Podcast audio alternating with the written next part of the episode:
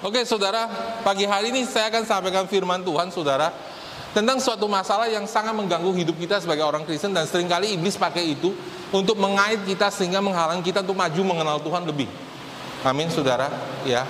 Firman Tuhan hari ini tentang gambar diri. Amin saudara. Ya, saya tahu saudara kita semua sudah ikut sesi gambar diri waktu retreat encounter dan sebagainya. Tetapi tahukah saudara bahwa retreat encounter itu hanya proses pembukaan di dalam hidup kita. Tapi sebenarnya proses pemulihan yang sesungguhnya adalah ketika kita berjalan bersama-sama dengan Tuhan, kita memenuhi panggilan Tuhan. Jadi saudara terkasih dalam Tuhan, dengar baik-baik saudara, kita semua ini belum sempurna seperti Kristus. Setuju? Amin. Karena kita belum sempurna seperti Kristus, kita hanya bisa diselamatkan karena anugerah. Ada amin saudara. Bukan karena perbuatan baik, tidak seorang pun yang baik. Halo, amin saudara, ya.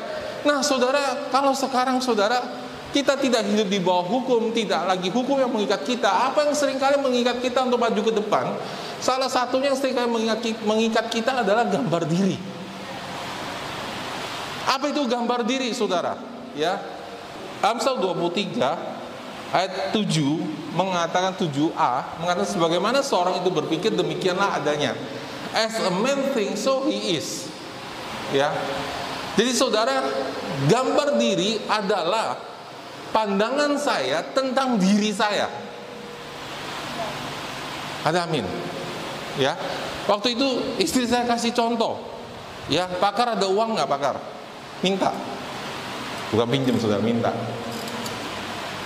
Minta 100 ribu pakar. Kalau ada 100 dolar, makin gede makin bagus. Banyak kan pakar. Wah, bakar ini. Ada yang punya 100 nggak?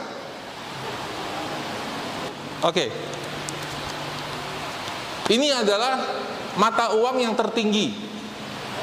Nilai yang tertinggi di negara kesatuan Republik Indonesia. Angkanya 100 ribu rupiah. Oke? Semua setuju ini angkanya 100 ribu rupiah. Ya. Demikian pula dalam kerajaan Allah ada mata uang yang tertinggi nilainya. Mata uang yang tertinggi nilainya adalah di dalam kerajaan Allah adalah darah anak domba. Adalah darah anak domba. Ketika saudara dan saya menerima kasih karunia dan anugerah keselamatan dari Tuhan kita Yesus Kristus yang telah mencurahkan darahnya untuk kita, maka setiap saudara di hadapan Allah nilainya tertinggi di dalam kerajaan Allah. Ada amin. Ya. Ketika saya memberikan uang ini misalnya untuk Justin ya. Misalnya gini, oke okay, Justin ini terjual ya. Dia menjadi budak seperti Joseph Joseph jadi budak. Ya. Lalu kemudian suatu hari saya datang saya mau menebus dia. Ya, lalu saya membayar uang ini 100 ribu rupiah kepada pemiliknya dan saya membeli dia maju ke depan guys. Maka harga dia identik dengan berapa saudara? 100 ribu. Amin. Setuju nggak? Setuju ya? Thank you guys, duduk. Ketika Yesus Kristus mati untuk dosa kita dan Bapa di surga membeli Vicky, Merdi, Eva, Vina, dan semua saudara ada di sini dengan darah anaknya, maka harga saudara adalah harga anaknya. Ngerti saudara? Jadi ketika Yesus melihat saudara, ketika Yesus melihat Justin, ketika Yesus melihat, oh Justin ini anak muda nih, nggak ada uang nih, lebih putih nih misalnya. Yesus melihat Ujo, wah Ujo keriting nih, ya hitam ini, ya Yesus melihat Farida. Ya, wah, kok pilih? Enggak, bercanda loh. Cantik nih, tapi sudah tahu ketika Tuhan lihat itu semua, dia tidak lihat itu. Ketika dia lihat saudara, dia melihat anaknya Yesus Kristus. Ada amin? Ketika dia melihat saudara, dia melihat anaknya Yesus Kristus. Dia tidak peduli saudara gagal, dia tidak peduli saudara belum sempurna, dia tidak peduli gaji saudara, dia nggak peduli masa lalu saudara, dia nggak peduli status sosial saudara, dia nggak peduli saudara hari ini tumbuh bisul di sini. Halo ibu-ibu yang biasanya pusing karena tumbuh bisul satu, saudara. Padahal lebih susah bisul di pantat daripada di muka, saudara. Tapi kenapa yang dipusingin di muka, yang di pantat dibiarin, saudara ya? Tapi saudara yang kita kita pusingin itu Tuhan tidak pernah pusingin. Karena bagi Tuhan saudara itu cantik, saudara itu sempurna, saudara itu kudus di hadapan Allah.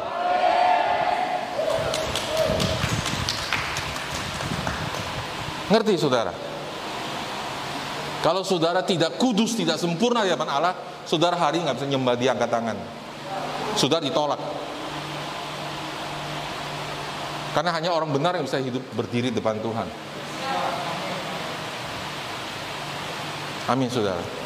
Nah, problemnya adalah di sini saudara.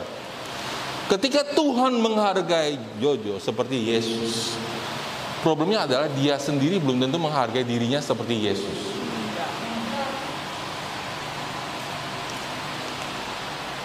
Saudara ngerti? Dan itu datang karena semua manusia telah berdosa dan ketika kita ditebus, cara berpikir kita itu belum ditebus. Cara berpikir kita itu perlu diperbaharui. Itu sebabnya saudara-saudara kalau mau ikut Tuhan ikut sekalian, jangan tanggung-tanggung. Tanggung-tanggung itu menderita saudara. Ya. Kalau masuk surga duduknya di ujung tangga situ, sedikit lagi tuh. Karena saudara tidak, gini saudara, kalau saudara hanya terima Yesus lalu hidup saudara sembarangan, saudara tidak akan pernah merasakan mengecap apa artinya hidup di dalam Kristus.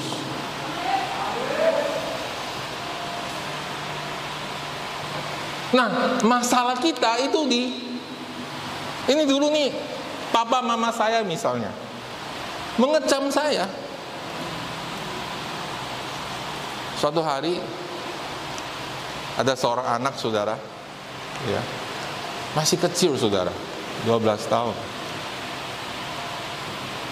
Mamanya lagi di luar lagi bercakap sama orang lain. Sama tetangganya.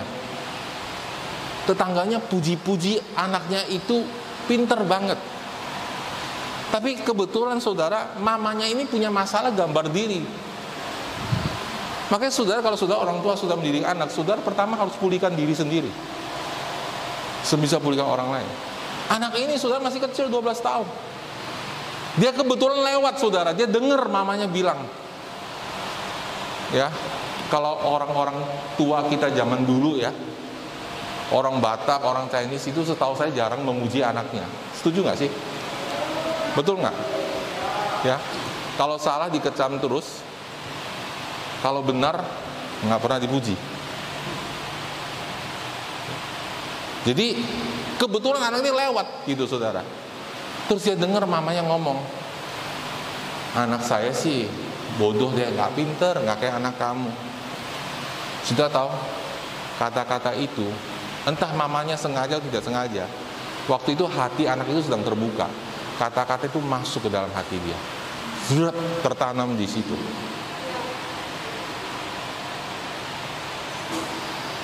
Tertanam di situ dan dia masuk ke kamar dia nangis. Nah, waktu dia keluar, dia ketemu mamanya. Dia bilang, "Mama, aku benci sama kamu." Satu kalimat itu bisa merubah hidup kita karena orang yang katakan itu salah. Dan kalau kita mengalami hal-hal seperti itu, dari mana sih gambar diri kita datang? Saudara yang terkasih dalam Tuhan, kebetulan kebanyakan gambar diri kita itu datang Nanti saya pakai ya, taruh dulu. Mungkin saya pakai. Taruh di situ supaya jangan berbunga. Kalau saya pegang berbunga nanti. Jadi saudara, gambar diri kita itu datang kebanyakan itu di masa kecil kita. Antara 5 sampai 12, maksimum sampai 17 tahun. Kurang lebih seperti itu. Dari pengalaman counseling, orang-orang terluka di masa-masa itu. Jika ada luka atau gambar diri yang salah setelah masa itu, itu adalah efek berikutnya, tapi bukan akarnya. Dan ketika orang mengalami luka itu dan ketika dia tidak mengerti dalam Tuhan, dia tidak dipulihkan, dia akan bertobat tapi menjadi orang Kristen yang aneh.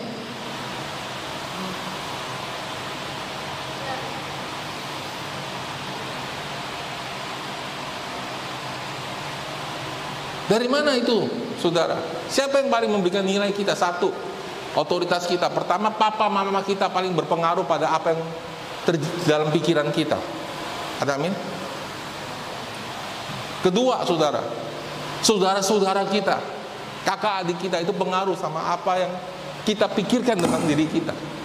Karena saudara, papa mama adalah orang pertama kita percaya dalam hidup kita.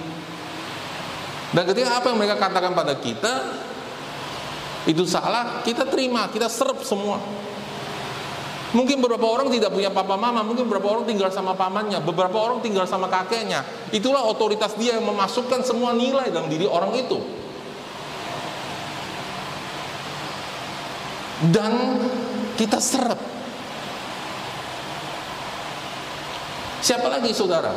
Teman-teman dekat kita, teman-teman kepercayaan kita. Orang yang kita cintai pertama-tama biasanya.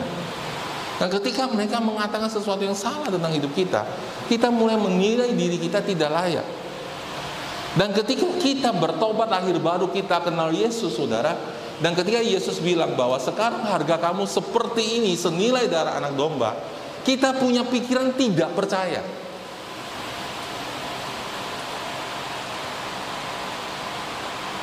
Dari mana saudara tahu saudara tidak percaya gampang?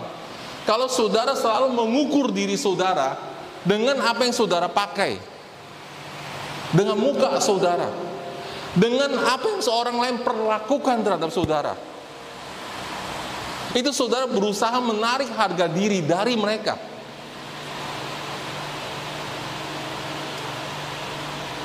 Saudara berusaha membuat orang lain ini senang, Oh ini pastor saya, saya coba bikin dia seneng. Saya ingin nyenangin hati dia. Ketika saudara bekerja seperti itu, masalahnya saudara pastor kita tuh tidak sempurna. Halo? Saudara ngerti nggak, saudara? Dan suatu saat tanpa sengaja, misalnya ini pastor saya kalau dia negur saya dan dia bilang kamu tidak bagus begitu, itu menimbulkan rasa penolakan. Dan saya berpikir begini, saudara, Pastor Karsi yang bikin saya terluka. Padahal saya mau kasih tahu saudara hari ini, saya mau bongkar pekerjaan musuh saudara. Bukan dia yang bikin saya terluka. Dengar saudara, kalau saudara terus menerus berhadapan dengan dia, saudara tidak akan pernah selesai masalah hidup saudara. Karena masalah hidup kita bukan dari orang di seling kita sekarang. Orang seling kita memang semua bermasalah, tapi saudara dengar, orang yang paling pertama menyebabkan masalah dalam hidup kita adalah otoritas kita di masa lalu. Di keluarga kita, di masa kecil kita. Dan ketika ini terjadi, saudara, akhirnya saudara, orang datang ke gereja pun bisa merasa kesepian. Karena saudara berusaha menarik harga diri saudara dari orang lain.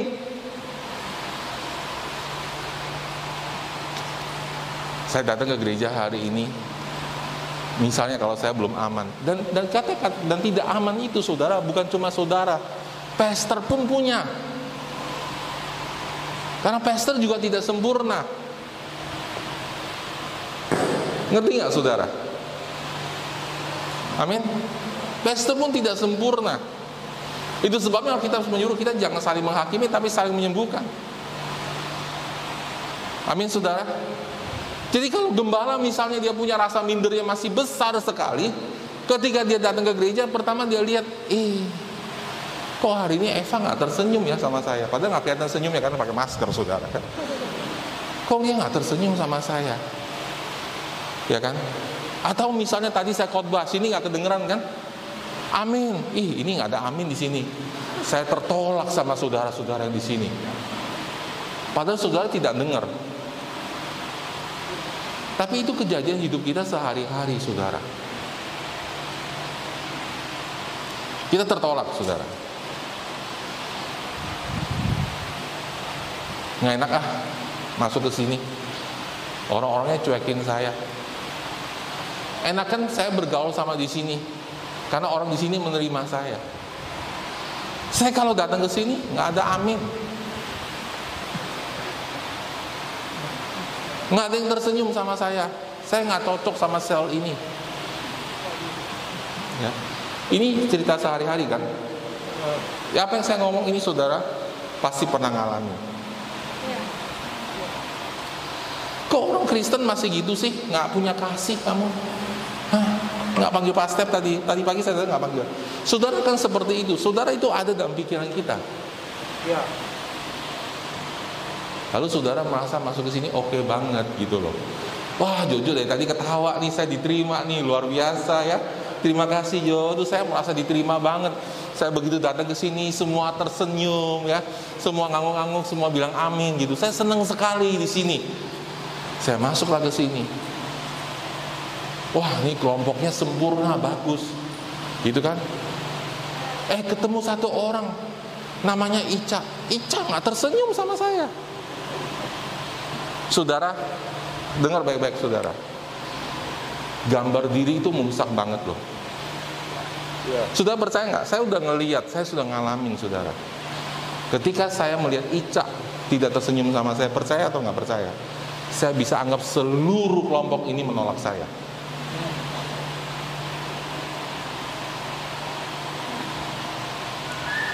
Entah kenapa saudara ketika gambar diri kita nggak sembuh saudara kita itu judge orang itu kuat, saudara. Kok saya pergi nggak diajak-ajak? Kok saya makan-makan nggak diajak-ajak? Kok pakar telepon busian kasih tahu kok nggak lapor ke saya? Apa aja dipermasalahkan? Kok pakar nggak ngomong ke saya sih?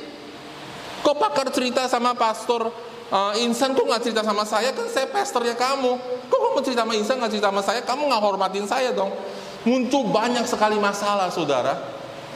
Ya, padahal dia nggak sengaja komunikasinya nggak begitu.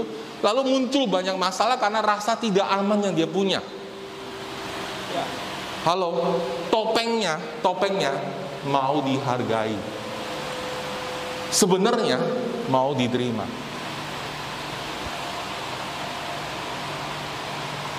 Dan itu merusak banget dalam gereja Tuhan, saudara. Dan saya tuh punya cerita, saudara. Ini lucu banget, saudara. Bayangin, saudara. Saya kasih tahu saudara. Ya. Se salah pandang seperti itu, saudara. Anak saya gembalakan di Taiwan, saudara. Ada satu orang datang ke gereja, saudara, hari itu. Kita ada, ada lagi ada perayaan spesial dia datang ke gereja, saudara. Dan ketika pastor di Taiwan melihat orang ini datang, saudara, pastornya langsung duduk di sebelah dia, temenin dia. Kemudian beberapa teman lama yang sudah kenal dia juga datang temenin dia. Nah, tapi tidak semua teman lamanya datang temenin dia. Ada yang juga tidak temenin dia. Tapi yang pasti, pastornya datang. Duduk sebelah dia. Besoknya dia posting begini saudara gereja ini nggak punya kasih nggak punya perhatian sama saya Oh, pastornya naik kepala saudara tuh panas banget tadi malam saya di sebelah kamu tuh apa? Nggak punya kasih. Sebegitu pandang kita bisa tersesatkan ketika gambar diri kita itu salah.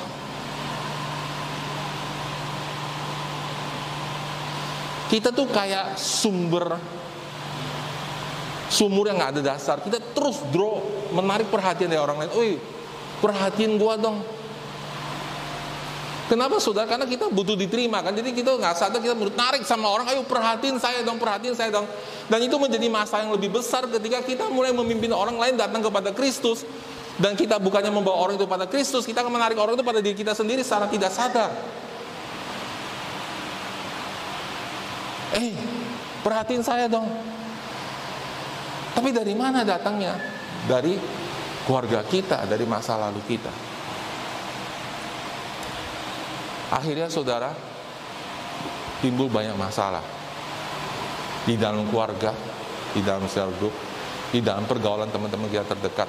Semua orang mulai tidak senang, suka sama saudara. Sebenarnya tadi yang ada apa-apa, cuma karena saudara kita itu bisa menjadi sensitif atau sebaliknya karena ada tiga macam reaksi, kita bisa menjadi memberontak. Dan akhirnya saudara ketika kita menjadi sensitif, ah ini mah saya nggak suka, saya saya nggak suka sama kelompok ini, saya saya tinggal dihargai di sini, ini selalu menjauh dari saya. Akhirnya jadi menjauh beneran karena saudara pasang tembok. Harusnya kalau kita mau bertumbuh dewasa, ketika ada tembok, kita yang lebih dewasa melabrak tembok itu, betul nggak? Iya, betul. Ada amin nggak, saudara? Ada amin nggak, saudara? Kalau sama saudara seiman aja saudara tidak bisa melabrak tembok itu, bagaimana kita bisa menjangkau orang yang belum kenal Tuhan? yang pasti hidup mereka punya tembok. Itu merusak banget sudah hidup kita. Nah, saudara, ketika kita merasa tertolak, saudara, ya, kita ingin diakui. Ya, ada tiga reaksi, saudara. Pertama, menyerah, mengalah yang palsu. saya harus ampunin dia tapi dalam hatinya undang-undangnya nggak hilang saya menyerah sebenarnya dia menyerah saudara karena dia kalah dominan. Udah saya nyerah aja deh. Gitu. Itu reaksi pertama saudara. Toh nggak ada gunanya ngelawan. Percuma dia tidak akan pernah mengerti saya. Itu sikap umum. Sikap kedua adalah cuek. Masa bodoh udah. Saya nggak mau tahu perasaan dia, pendapat dia. Nah saya ini cenderung orang seperti itu, saudara. Orang yang seperti itu seperti tidak punya luka batin, seperti saudara. Ya, tapi gini saudara, saudara tahu saudara punya luka batin itu buah buahnya. Ketika saudara melukai banyak orang, dengar nggak saudara? Halo, ya ketika orang susah dekat sama saudara itu buahnya. Atau hanya orang tertentu bisa dekat sama saudara. Karena Yesus semua orang suka sama dia. Kalau Kristus ada dalam diri kita, kalau kita mau bertumbuh semua orang suka sama kita. Mayoritas, walaupun tidak 100%, tapi mayoritas orang kita bisa deketin. Dan mereka bisa dekat sama kita. Mereka tidak merasa rejection, dia merasa tertolak, saudara. Sikap ketiga melawan, memberontak.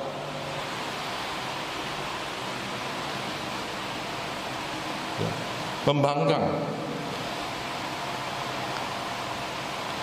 Yang pertama reaksi mengalah. Saya baru saudara ya uh, diminta tolong sama seorang pastor lainin orang yang stres berat saudara. Saya belum lainin saudara. Saya baru telepon saudara. Tapi saudara saya dengar waktu dia stres. Saya tanya papa mama gimana? Papa mamanya tambah marah sama dia tambah ditekan saudara. Saya bilang jangan begitu bu. Karena anak ini akan bereaksi di dalamnya. Jadi saudara pertama, saudara sikap pertama saudara adalah menimbulkan saudara pertama orang ini menyerah. Kalau orang menyerah, orang itu akan pertama merasa kesepian.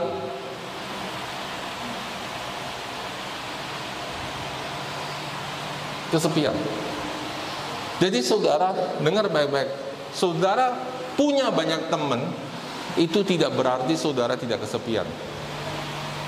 Halo. Ada amin saudara. Kenapa saudara? Karena saudara Bisa punya banyak teman tapi tidak teman yang benar-benar saudara bisa tampil apa adanya. Saudara harus selalu pasang Wah saya ini joyful, saya ini suka cita, saya ini selalu penggembira dan saudara akan membuat diri saudara kesepian karena nggak ada orang yang ngerti diri saudara. Makanya saudara, saya butuh sekali Pastor Karyanto, saya butuh sekali Pastor Ciao Eng, saya butuh sekali Pastor Salim untuk menjadi saya punya grup kecil. Kenapa saudara? Saya harus bisa curhat ketika saya punya masalah, saya punya tekanan. Karena nggak ada yang sempurna. Nah, saudara, kalau kesepian ini dibiarin terus, saudara, ya, akan menimbulkan kesedihan. Jadi saudara bisa aja saudara udah menjadi orang Kristen, sudah lahir baru, saudara merasa kesedihan. Karena merasa nggak punya teman. Makanya saudara perlu punya cell group. Halo, amin. Belajar terbuka. Kalau sudah terbuka, belajar terbuka. Belajar izinkan orang lain masuk dalam hidup saudara. Nggak boleh isolasi diri saudara. Nggak boleh saya nggak mau cerita lagi sama Pastor Kar, saya nggak mau cerita lagi sama Kak Christine, saya nggak mau cerita lagi sama Pak Step karena mereka wah ini saya menghakimi saya jangan begitu saudara. Saudara harus cari orang di mana saudara bisa cerita. Amin. Orang yang cukup dewasa tentunya yang bisa menolong saudara ya akan menimbulkan kesepian saudara dan kesepian akan menimbulkan rasa kasihan pada diri sendiri kamu tahu nggak di gereja ini paling kasihan tuh saya semua ada sel group kecuali saya saya nggak punya sel group semua punya ini tapi saya nggak punya dan kemudian timbul rasa minder Saudara-saudara di dalam gereja Tuhan orang itu macam-macamnya datang. Betul nggak saudara? Ya. Status sosialnya juga macam-macam. Status ekonominya juga macam-macam. Betul nggak? Ya. Saudara nggak boleh nggak bisa bilang gini, wah status ekonomi yang rendah nggak boleh datang, status ekonomi yang tinggi nggak boleh datang, nggak bisa saudara karena Yesus menerima semua orang. Tapi kalau sudah tiba-tiba misalnya di sini ada yang duduk khotbah STH MTH hahaha Lah saya kan gelarnya SE saudara. Ya. Sarjana ekonomi saudara. Nggak ada saya hanya saudara. Ya. Gitu. Terus dia duduk di sini saudara. Kalau saya nggak sembuh saudara Saya bisa minder. Apalagi kalau saudara sudah melayani di depan saudara. Kalau saudara nggak siap, saudara bisa minder melihat, oh, oh ini orang lebih hebat dari saya nih. Eh ada tamu yang datang, baru datang nih. Waduh mobilnya Mercy, tiga roda. Mercy kan lambang tiga saudara. Wah, saudara minder. Nggak bisa ngomong sama dia, nggak bisa menginjilin dia, karena merasa minder. Saya punya teman begitu saudara ya. Selalu dia udah bertobat lahir baru dia bilang gini, oh enak banget tetangganya mobilnya banyak sih itu mobilnya banyak. Saya mau kasih tahu saudara, kalau itu bisa menyembuhkan minder saudara, Yesus tidak perlu datang. Halo, amin. Ya, lalu saudara akhirnya menimbulkan depresi. Karena merasa sendiri. Dan akhirnya bisa putus asa.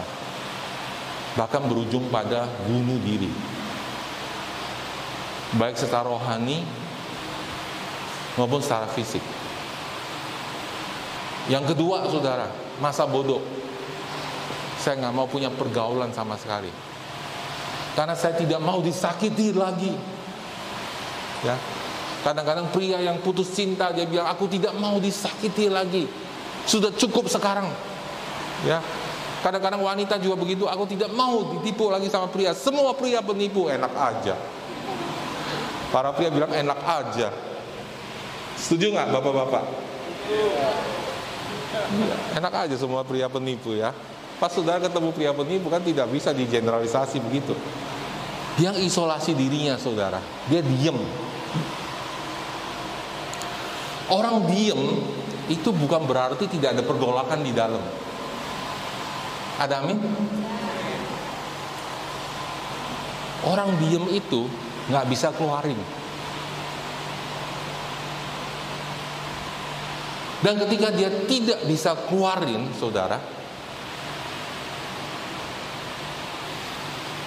dia bergejolak, dia akan tertekan di dalamnya sendiri. Kadang-kadang orang pilih tidak menikah. Kadang-kadang orang menjadi lesbian, kadang-kadang menjadi homoseks. Dan itu sangat terasa banget saudara, di luar Indonesia itu terasa banget. Orang-orang tidak menikah angkanya makin tinggi. Cara berpikir mulai terbalik saudara, saya tidak mau menikah karena saya tidak mau nyakiti orang lain, tapi kumpul kebo saudara. Gitu nggak mau punya anak karena saya nggak mau nyakiti orang lain. Jawabannya bukan tidak menyakiti orang lain, sudah jawabannya saudara harus terima Yesus. Amin, saudara. Ya. Reaksi ketiga, saudara, adalah memberontak, melawan. Saya lawan nih otoritas saudara. Ya. Saya membangkang. Dari rasa kesel dulu, kecewa biasanya, kecewa, kesel, benci, akhirnya memberontak saudara. Akhirnya bikin geng. Bikin pemberontakan sendiri. Dan mulai ngumpulin orang-orang sama-sama kepahitan bareng dan secara tidak sadar dia juga memanipulasi orang lain mulai menggunakan orang lain untuk kepentingannya mulai controlling orang lain kalau kita bilang saudara ya uh, saudara ya mengendalikan orang lain, kontroling orang lain itu sama dengan sihir. Kamu jangan ikut Pastor Kar, dia dia keras orangnya ikut saya saya baik. Saudara ciptakan pemberontakan di dalam. Tapi saudara tetap saja apa pun saudara lakukan, sudah tidak akan pernah menemukan jawabannya. Amin. Nggak ada jawabannya. Saudara yang terkasih dalam Tuhan,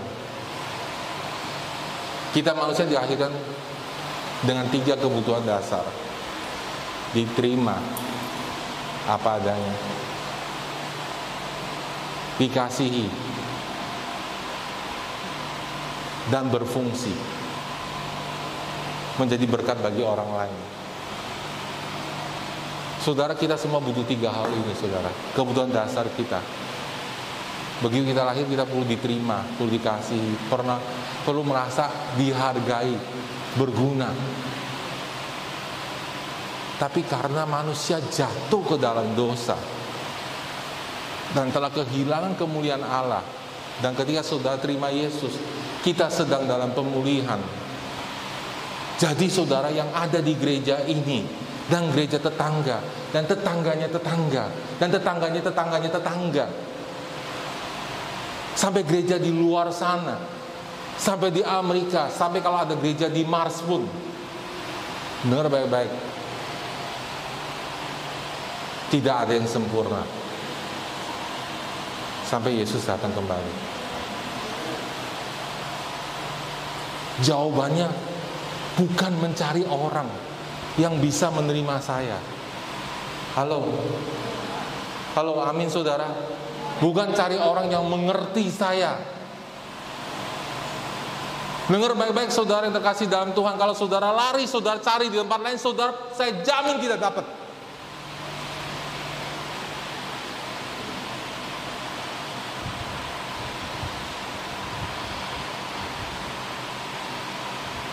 Dulu sekali ada orang pindah gereja, saudara.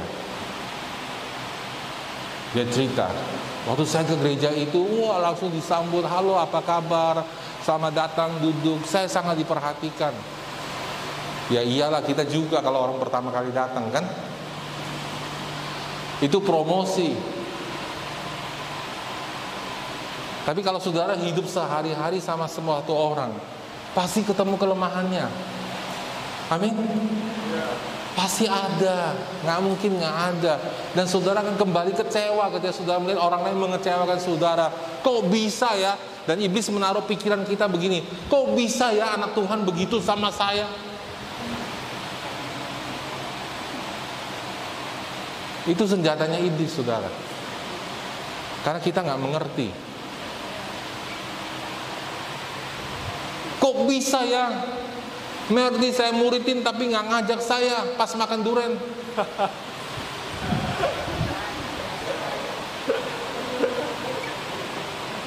Padahal dia maksudnya baik biar Pak nggak panas dalam. Saudara kalau saudara udah punya itu, udah punya gambar diri yang salah, dengar saudara. Saudara itu, saudara, saya nggak tahu orang tua saudara ya. Saudara pernah nggak sih ketemu orang tua yang kalau lihat muka saudara, eh alisnya kurang dulu satu, antingnya kebesaran, ini kecilan, bola basket nggak lewat, gedean dikit. Saudara tahu nggak orang yang selalu lihat ada titik celahnya.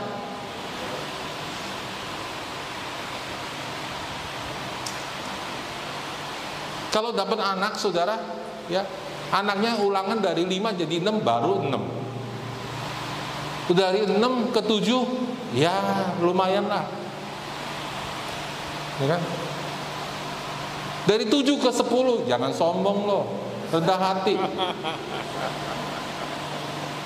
Jangan sok 10 itu punya Tuhan Lu nggak boleh punya 10 Sudah ngerti nggak maksud saya? Ngerti ya? Whatever you do, apa pun sudah lakukan Tidak pernah benar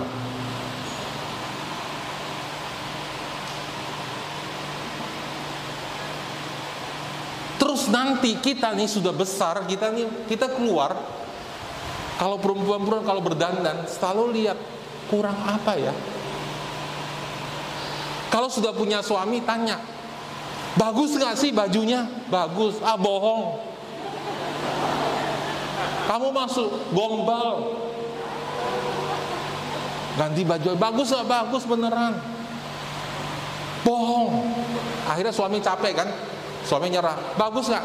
Kurang, dah kan bener kan? Dari tadi bohong, nggak ada yang bener saudara. Kenapa? Karena gambar dirinya salah. Dan, dan itu juga menimbulkan banyak permasalahan dalam pernikahan. Nggak tahan saudara, suami atau istri terus dituntut. Saudara kasih dalam Tuhan, kepuasan sesungguhnya hanya sudah bisa dapatkan di dalam hadirat Tuhan. Ya, betul. Kalau firman Tuhan mengatakan aku memandang kau baik, sempurna, tanpa cacat, engkau harus terima itu. Yes. Amin. Amin. Sebagai kebenaran. Jika engkau tidak menerima itu sebagai kebenaran sepanjang hidupmu engkau akan berjalan dengan tertatih-tatih dan terluka dan engkau susah melayani orang lain karena engkau membawa luka itu dan tidak satu orang pun yang bisa menyembuhkan saudara karena hanya salib Yesus Kristus ada jawabannya. Saudara tahu siapa yang nggak pernah kritik saudara, siapa yang bisa mengcomfort saudara, siapa yang bisa menunjukkan saudara jalan dengan benar? satu orang Yesus Kristus. Nah saudara saya terima masukan dari saudara Bukan tidak terima Tapi pertama-tama saudara Saya harus dapat rasa aman. Ketika saya berdoa saya ketemu Tuhan Saya harus dapatkan rasa aman saya Dari Tuhan. Bahkan tidak boleh dari istri saya Yang selalu bilang suaminya ganteng. Enggak ya? Enggak, enggak, enggak, enggak begitu ya. Terlalu over Bahkan banyak istri yang mengasihi saya saudara Saya tidak boleh mengharapkan Karena dia juga tidak sempurna Sampai saya masuk ke dalam hadirat Tuhan dan saya dapatkan itu dari Tuhan. Dan ketika Tuhan mengatakan, Stefanus kamu baik, kamu berharga di depan mataku. Aku memandang engkau sempurna. Dan saya harus bilang, yes Lord, amin. Dan kemudian saya setiap hari berdiri dan mengatakan Tuhan terima kasih. Aku adalah anakmu yang telah diampuni dosanya. Aku berharga, aku berguna. Karena aku adalah ciptaan baru dalam Kristus Yesus. Terus lawan saudara. Rasa minder saudara lawan itu. Karena semua orang punya pergumulan yang sama. Bukan saudara tidak boleh dapat kasih dari saudara seiman. Cuma saya ngomong, mereka tidak sempurna. Gereja Tuhan tidak sempurna. Papa mama saudara tidak sempurna. Bahkan papa mamanya gembala pun tidak sempurna. Halo, Bahkan keluarga saya pun tidak sempurna. Kalau saudara terus berusaha dapat itu dari manusia, saudara kecewa. Tapi ketika saudara dapatkan itu dari Tuhan, dan ketika dia bilang, Pastor, itu mulutnya kotor, misalnya, mesti dibersihin nih, ada ada bekas semong. Saya tidak langsung bilang, ih malu ah gitu. Saya bisa menerima dengan benar, karena hati saya sudah disembuhkan. Saya tahu mana nasihat yang saya bisa dengar, mana yang saya tidak perlu dengar, karena saya nggak merasa Tuhan bicara. Saya aman di dalam Tuhan. Dan ketika saya aman di dalam Tuhan, ketika saya melayani orang lain, maka urapan Tuhan, hikmat Tuhan akan mengalir keluar karena airnya bersih. Tapi kalau saudara terus punya undang-undang, oh dia gimana, dia gimana, saudara akan melayani orang dengan lihat perasaan orang. Eh saya khotbah dia terima nggak ya? Eh kok nggak tersenyum sih? Kok nggak amin sih? Saudara terus bereaksinya seperti itu. Sehingga saudara-saudara Tuhan nggak bisa pakai hidup saudara karena saudara selalu melihat muka orang. Bagaimana reaksi mereka terhadap saudara? Nah saudara ini penting banget saudara. Penting sekali untuk disembuhkan dalam hidup kita. Ada amin saudara. Penting sekali sudah berjalan dalam kesembuhan. Penting sekali belajar eh, bahwa yang sempurna itu hanya Tuhan saudara. Salah satu yang menolong dalam pernikahan kami saudara.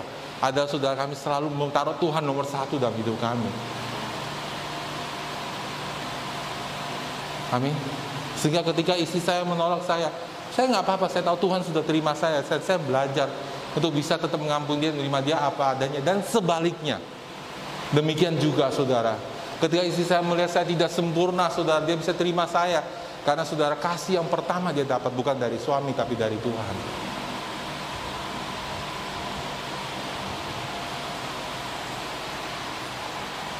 Hanya Yesus jawaban saudara.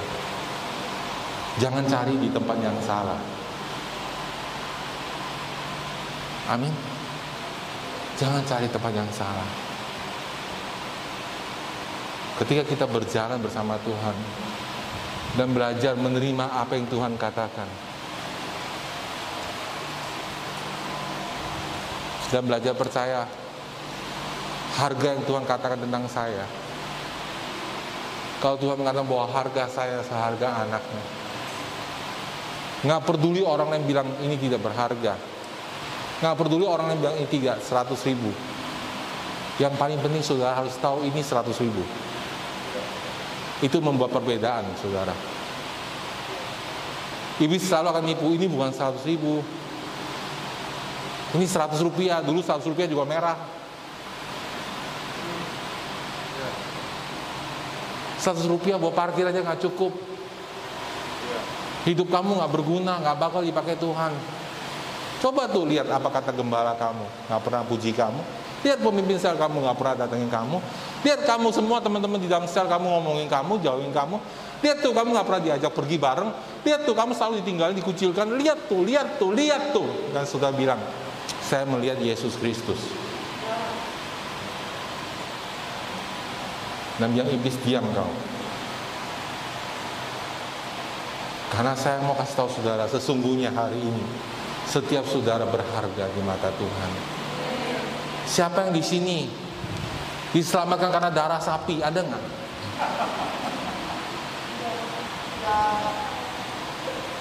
Ada? Atau darah orang deh? Siapa yang diselamatkan karena darah anak domba dari Yesus Kristus? Angkat tangan saudara. Nggak peduli sudah diserahkan satu hari ke, dua hari ke, seribu hari ke. Nggak peduli sudah duduk di situ, sudah lain di depan, sudah mulai sepuluh gereja. Harga kita tidak pernah berubah. Karena harga kita udah paling mahal. Ada amin saudara. Saudara dengar saudara, harga ini ini seratus ribu, saudara nggak bisa turunkan, saudara nggak bisa naikkan. Maaf, ini adalah identitas saudara. Saudara adalah anak Allah. Identitas saudara tidak berubah. Memang dalam karakter kita bertumbuh. Memang kita belajar dikoreksi dan mengoreksi, tetapi identitas kita di mata Tuhan tidak pernah berubah. Saudara adalah anak Allah. Amin. Jangan biarkan apa yang orang katakan tentang engkau menjadi nilai dirimu, tapi biarkan apa yang Tuhan katakan engkau tentang engkau menjadi nilai dirimu. Maka sudah akan merdeka. Sudah akan tahu mana yang benar dan mana yang salah. Sudah akan bertumbuh. Sudah akan jadi berkat orang. Dan orang kan suka sama saudara. Kenapa saudara? Karena saya tuh bingung saudara. Orang sekalipun belum kenal Tuhan. Ketika saudara melayani, mereka tahu aja sudah murni enggak. Mereka tuh berasa loh. Dan kadang-kadang orang tuh nggak mau deketin kita anak Tuhan. Hanya karena mereka merasa kita tuh nggak aman. Kelompok tuh sendiri gitu. Nggak bisa keluar gitu dari kelompoknya. Ketika lihat orang belum bertobat. Karena nggak aman. Tapi ketika Yesus datang, semua orang suka dekat sama dia. Kenapa? Karena Yesus tahu dia anak Allah. Gak peduli kata orang apa pun tentang dia. Amin saudara. Amin saudara. Mari kita tundukkan kepala saudara, kita tutup mata kita. Mari kita semua tundukkan kepala, kepala tutup mata kita.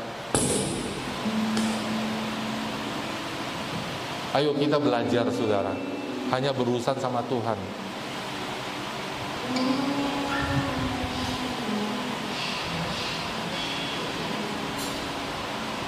lembut aja ya bahasa Indonesia.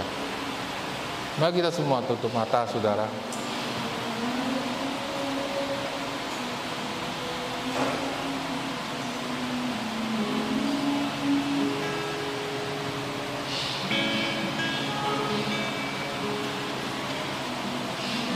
Dan datang kepada Tuhan hari ini.